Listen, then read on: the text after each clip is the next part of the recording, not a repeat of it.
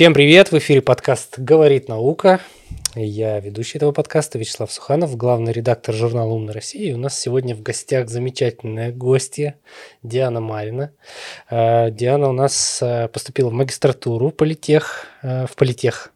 И она сотрудник Центра проектной деятельности молодежи «Точка кипения ФАБЛАБ». Да, все верно. Все. Расскажи, чем ты сейчас занимаешься? Ну вот, давай так, нет, до поступления в магистратуру. Вот твоя деятельность? А, до поступления в магистратуру я училась э, в бакалавриате а, на управление в технических системах. А, автоматизация производства одной из а, таких. И параллельно а, стала работать в Центре проектной деятельности молодежи. А, вот, работаю со студентами, проводим для них курсы. А, вот, сейчас конкретно начала еще заниматься а, ПГАС, это повышенная государственная стипендия а, для студентов вот, как раз-таки по профилю научно, научная деятельность. Что это значит поподробнее? Что за повышенная стипендия? А, повышенная И что значит, ты начала заниматься? Ну, переняла от э, других сотрудников. Вот, э, соответственно, студент подает заявку, э, добавляет свои достижения. Э, достижения по научной деятельности это, например, э, какие-то статьи опубликованные или э, свой патент сделанный, э, ну, уже зарегистрирован, либо выступление на каких-то научных конференциях, э, чемпионатах. Вот. И, соответственно, в зависимости от этого они получают государственное стипендию. Повышенная государственная стипендия — это стипендия а, для студентов, а, которые, соответственно, а, имеют какие-то достижения в научной деятельности. Я правильно понимаю, то есть твоя задача как бы запаковать, э, собрать весь вот портфолийный материал у студента да. и как бы правильно его направить. Да. То есть это самая полезная деятельность, полезный да. человек, оказывается. Какие сейчас вообще требования для вот повышенных стипендий и так далее? То есть сколько нужно написать статей, где нужно поучаствовать? Какие-то а, критерии, ты же знаешь эти критерии. Да, Делись. А, вот как раз-таки э, это может быть статьи в журналах. А, вот, э, это могут быть как раз-таки а, конференции. А, это может быть эм, зарегистрированный патент. Это может быть ну, если это касаемо именно научной деятельности, э, то даже не только участие в самой конференции, ты можешь либо просто туда прийти послушать, и за это ты получишь там, ну, там, условно 3 балла, а ты можешь выступить на этой конференции, и тогда ты получишь, например, 10 баллов. Вот. И в зависимости от этих баллов э, ты получаешь там разную степень, э, соответственно, Повыш... этой стипендии. Да, повышенную стипендию. А самая первая категория — это 20 тысяч рублей, соответственно, а, следующая категория — это 15 тысяч рублей, а, третья категория — 10, и самая последняя это 5. И вот в зависимости от того, что сколько ты набрал, набрал баллов, вот, э, ты получаешь стипендию. Э, это типа плюс к тому, что ты и так получаешь? Да, плюс к тому, что ты и так получаешь. Ну, то есть, Хороший э, бонус. Э, э, да, это как раз-таки для тех ребят, которые учатся на 4-5. Э, это очная абсолютно система должна быть. Э, вот, ну и, соответственно, достижения свои. Вот. Также в этой повышенной государственной стипендии есть не только научная деятельность, это еще и учебная. То есть там э, условно за три семестра на одни пятерки ты получаешь одну там сумму, ну и так далее. Вот. Есть еще общественная деятельность, это тогда, когда ты там э, ну, условно, волонтерством занимаешься. Э, вот. Есть еще культурная деятельность, это тогда, когда ты в мероприятиях участвуешь, организуешь там, например, те же чемпионаты. Э, вот. И есть еще спортивная деятельность, тоже участвуешь в соревнованиях. То есть и везде можно ухватить каких-то бонусов, а, баллов. Да, но вот как раз-таки повышенная государственная стипендия, это а, можно получить только за одну из а, категорий, критериев. То есть либо за науку, либо за учебу, а, либо за общественную деятельность. Вот. Слушай, ну все довольно неплохо. Да. А, много студентов проходит? Да, около ну, 200, так точно. А ну, вот 200 пришло, и сколько из них получают стипендию? Все в разной степени? На самом деле нет.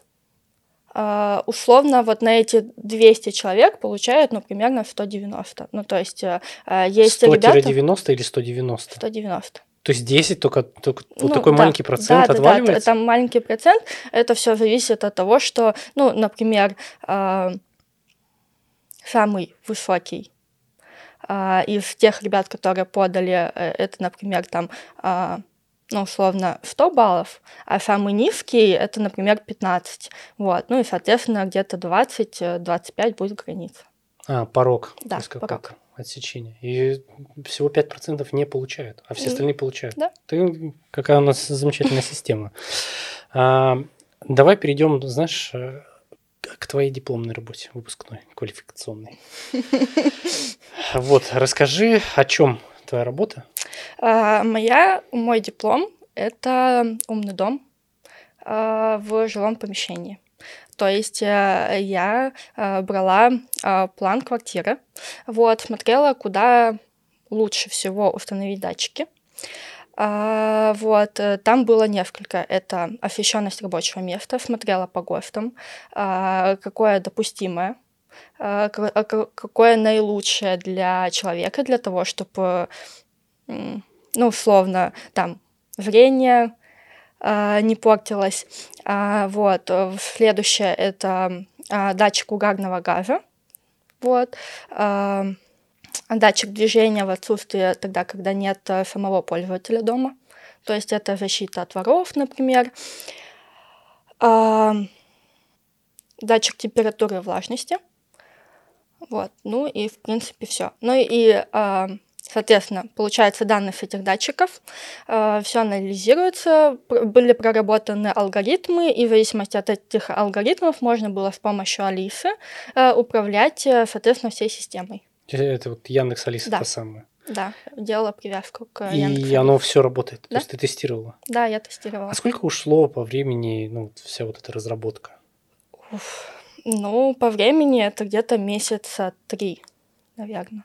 Вот, в основном была сложность с программированием а, и привязка как раз-таки к Яндекс Алисе, потому что а, нет на данный момент а, таких вот простых способов это сделать. А, либо уже покупать готовые устройства, как мы все знаем, это там, а, например, розетки умные а, или там умные светильники, вот. А все-таки хотелось у меня это было сделано на базе, Arduino, вот, и был Wi-Fi модуль, вот, с помощью которого как раз-таки передавали все данные.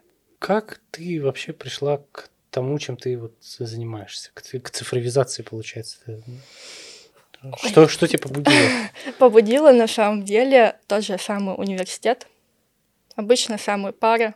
Была теоретическая механика, был очень хороший преподаватель, который говорил, что, ну, знаете, я не хочу решать скучные задачи с вами, а давайте вы эти задачи воплотите в реальность.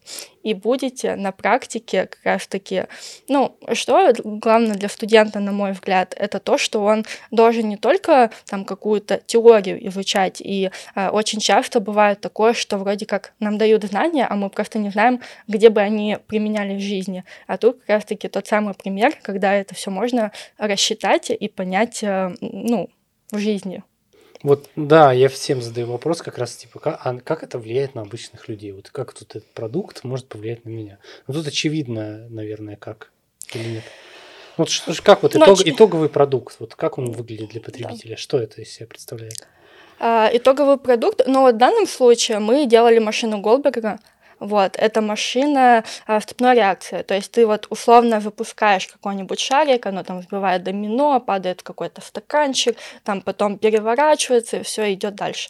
Вот, и как раз-таки ту же теоретическую механику нужно было применить для того, чтобы а, посмотреть, а с какой силой а, тоже домино сдвинется. А сможет ли этот шарик его сдвинуть? А сможет ли а, там скорость будет достаточной а, для этого или так, нет? Минута. Причем здесь домино и, и умный дом? Я думал, мы... А, я думал, мы чуть-чуть об, Нет, об этом. Я имела в виду, что к чему вообще, почему я к этому пришла. А, вот это с этого, да. с этого оно все и началось, с доминошек. Да, с доминошек все началось. И настолько заинтересовало. А, ну, тут а, дело в том, что вот как раз-таки после этих самых доминошек я пошла на курсы. Вот, э, самый первый курс мой — это сапора, от сапора до лазерного станка. Вот, и, соответственно, как раз Центр проектной деятельности, он нам э, дает возможность э, обучаться чему-то практическому. Вот. И как раз к умному дому я пришла, я пошла на курсы умного дома, э, где преподавал тот же самый студент, просто там, э, которым было интересен уже на тот момент эта тема, который сам э, себя прокачивал в этом, вот, и, соответственно, делился знаниями с нами. Вот.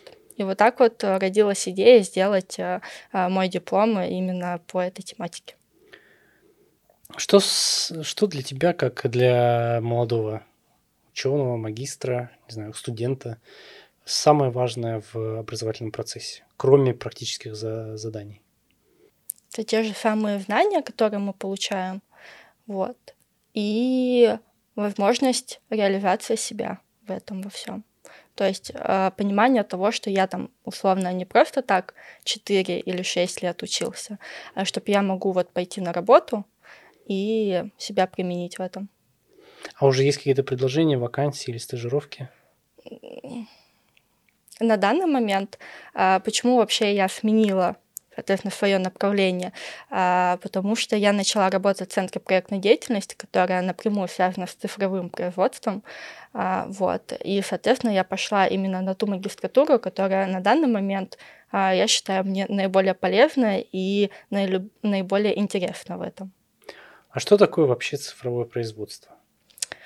А, ну, для меня цифровое это производство, это, ну, условно, производство, на котором стоит компьютер, стоит, например, какой-то ЧПУ-станок, возможно.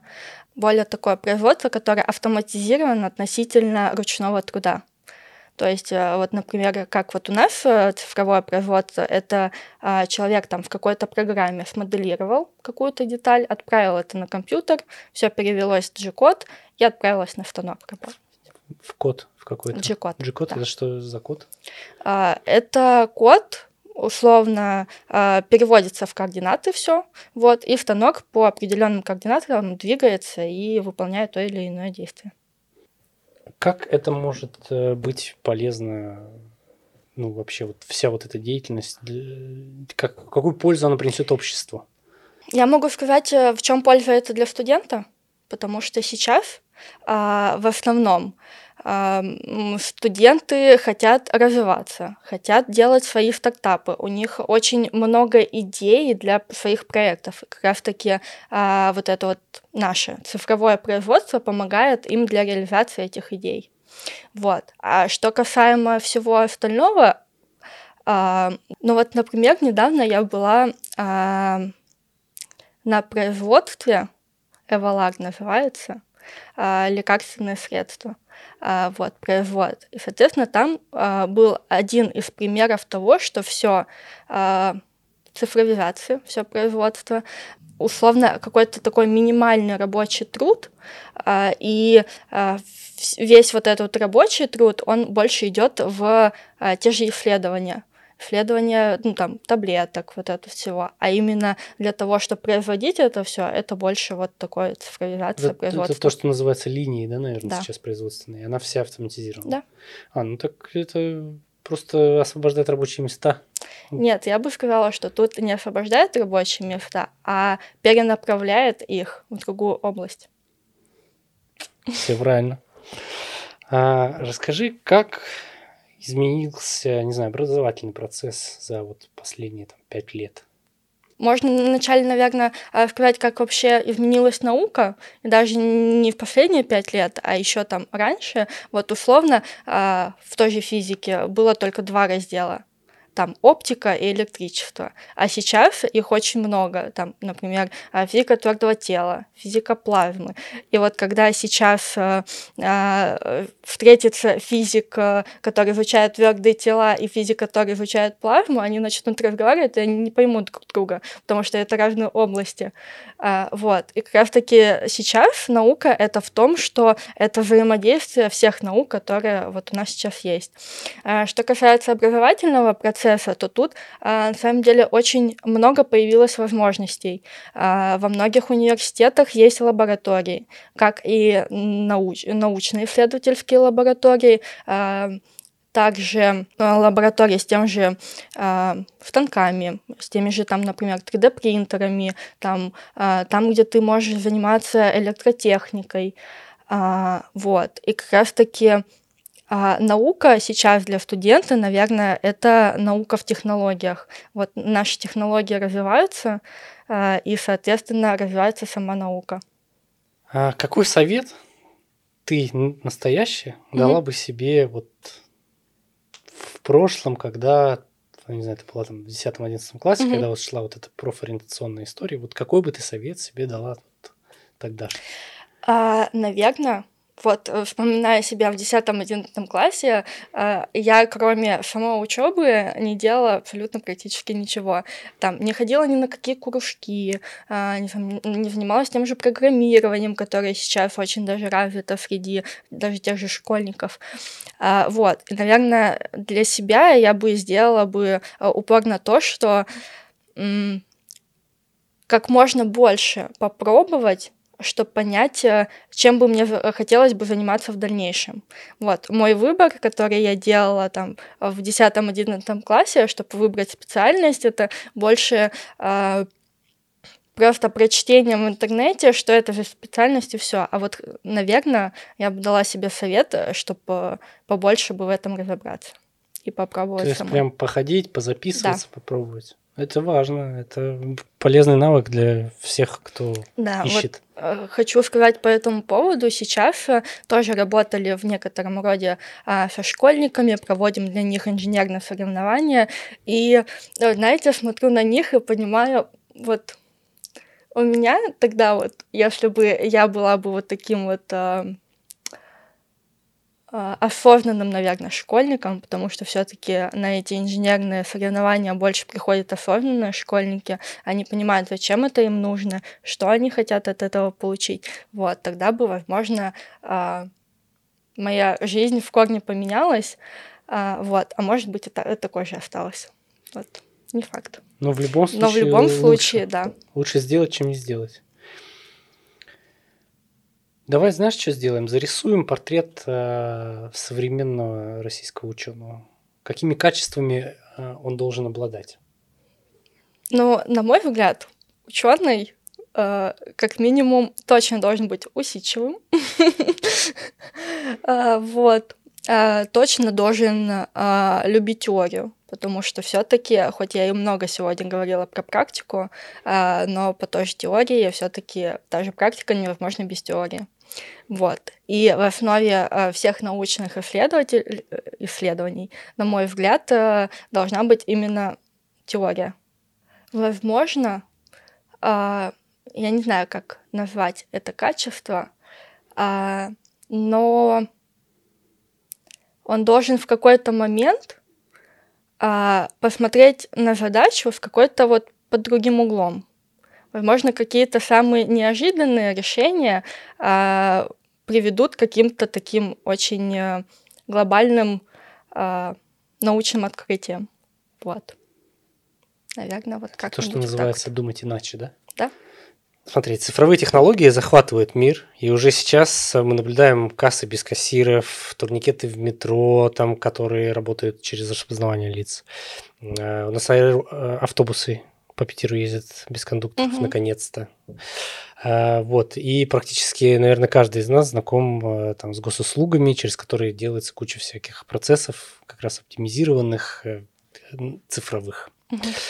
Вот, и даже там на каких-то крупных атомных предприятиях процессами управляют автоматизированные системы.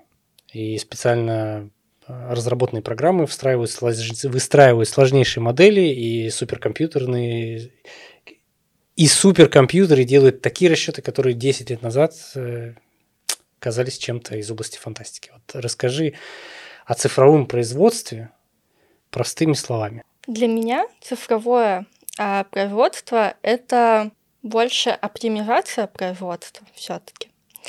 А, вот, тогда, когда у нас там словно стоит компьютер, а, стоит оборудование, когда а, какой-то такой э, ручной труд человека, э, он больше такой для того, чтобы просто запустить линию, словно. Да как раз минимизация... Да, ми- минимизация рабочего процесса. Это Именно же... э, руками человека. Вот. Для меня это цифровое производство. А цифровое производство для меня это также оборудование, в том числе это ЧПУ станки. А, вот, тогда, когда а, человек просто загружает а, файл, и это все переводится в G-код, и станок уже сам определяет, по какой траектории ему двигаться, по каким координатам и конкретно какое действие выполнять. А, вот. А, пример такого производства, кстати, еще одно, на котором недавно была, а, это Алжа, агропромышленный комплекс. А, вот, это находится на Алтае, а, и у них а, есть свои родники, ну, именно вот с минеральной водой, и у них автоматизированная такая система, то есть они из своей же скважины, которая вот прям рядышком находится с самим комплексом, а, вот, выкачивают, значит, эту воду, разливают ее по бутылкам, сама линия также, ну, там сразу по 6 бутылок в одну, все пищев... ну, пленкой соответственно, оборачивается, и у тебя уже на выходе готовый продукт, который можно отвозить в магазин и продавать. Это вот э, такой классический пример. Да. А насколько вообще сейчас производство российское, отечественное, зависит от там, зарубежных технологий? А, вот, кстати, мы задавали этот вопрос на производствах, а, и пока что а, говорят, что не готовы переходить на какое-то отечественное производство. Вот, потому что э, все-таки вот буквально на тех производствах, которые я была, это вот буквально недавнешние, то есть там 2-3 года им э, построены, и то есть у них только закуплено оборудование. Э, вот. Э, пока никаких проблем с ним нет, э, запчасти и так далее э, не нужно соответственно, изготавливать. Но э, хочу сказать, что в тех же университетах, вот, например, про тот же Алтай недавно были, э, были на кафедре уль- ультразвуковых исследований, э, и, соответственно, они э, делают заказы. Это не только способ заработка студентам, но и также проведение своих научно-исследовательских работ. Вот, как раз-таки то оборудование, которое они делают, вот, можно легко применять на производствах. То есть они получают заказ от производства, чтобы да. им что-то изготовили? Да. Какой-то там станок или еще что-то? Да. Слушай, вот. довольно неплохо. Вот. Например, они делали а, условно, а, ну пока это только в разработках, но а, машина, которая сушит, соответственно, одежду с помощью ультразвуковых технологий. Прикольно. Вот. А сколько времени вообще уходит на внедрение вот этих вот технологий цифровых на производстве? Допустим, если кто-то что-то хочет поменять. Условно, если это а, какой-то вот а, стартап а, тех же студентов, а, то на реализацию, ну, понадобится, наверное, именно для студентов, ну, где-то год так точно. А если это вот. специалисты уже? А если это специалисты, то я думаю, что намного быстрее, там, месяц-два. Вот. А, могу также рассказать еще по поводу таких вот а, внедрения а, своих технологий. У нас буквально там, по-моему, 7 лет назад приходил студент, который в иностранном журнале подсмотрел поворотный стол 3D-сканер. То есть ты ставишь фигурку, ставишь камеру, направляешь, э, поворотный стол вращается, и на выходе у тебя готовая 3D-модель. Он подсмотрел в иностранном журнале, э, попробовал собрать сам, потому что тогда еще э, в такой большой доступе этого не было. Uh, выложил на Авито, ему сразу же написали, такие вот хотим купить, а тогда еще он сделал это на лазерном станке, вот корпус, знаете, из дерева, из фанеры. Вот, говорит, вот буквально там подождите, там месяц-два, uh, у меня будет уже железный корпус, я там уже uh, и, и варить научился, вот. Ему говорят, нет, мы хотим такое. И тогда он подумал о том, что, ну, вроде это же нужно. Спрос. Да, есть спрос. А почему бы не, мне не придумать серию станков? Соответственно, он, ну, по-моему, в течение ну, года год-два, а, разработал цел, целую серию станков, которые включал в себя 3D-принтер, а, лазерный станок, фрезерный станок и 3D-сканер. Вот. Открыл свою компанию, а, сейчас э, они немножко отошли от этой темы, э, вот, занимаются умными складами, то есть то же самое а, замещение как раз-таки рабочей больше силы, а, умный склад а, по конвейерам на определенные полки, там коробки ставятся и так далее. Вот. Это вопрос о том, что насколько а, человек готов а, делать импортозамещение, насколько у него хватит а, идей, насколько у него хватит э, сообразительности, потому что все-таки э, те же технологии, они не всегда есть в доступе. То есть это надо еще посмотреть, насколько, э, ну, например, хватит ли мощности для того, чтобы прожечь э, тоже дерево. Вот. Как э, эту мощность еще дополнительно можно получить, с помощью чего. Спасибо огромное. У нас в гостях была Диана Марина. Учишься сейчас на магистратуре в политехе. Как в техническом университете. А механика и цифровое производство. Удачи тебе в учебе. Да. Спасибо, что пришла. Спасибо.